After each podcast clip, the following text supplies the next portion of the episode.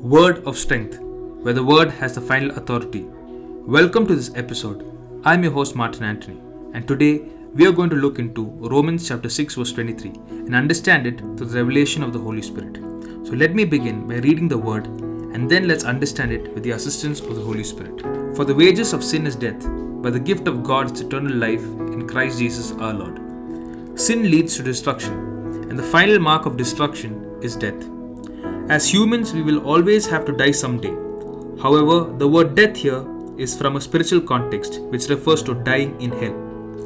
As we read the next part, we come across these words the gift of God, which refers to salvation, which is the key to overcome death. It's Christ who gives us salvation, and that saves us from spiritual death and destruction and instead gives us eternal life. This scripture is also a warning for us to stop sinning and put our focus on the Lord. It is also a reminder for us that Christ paid the price so that we could experience liberty.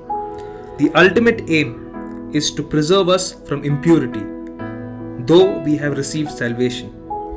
It tests us to have a higher standard in our walk with God. I hope you've been blessed through this episode. And if it is your first time, I encourage you to stay connected so that you can grow deeper in the Word of God. If you're listening on Spotify, tap on the follow button. And if you're listening on any other platform, then press on the subscribe button.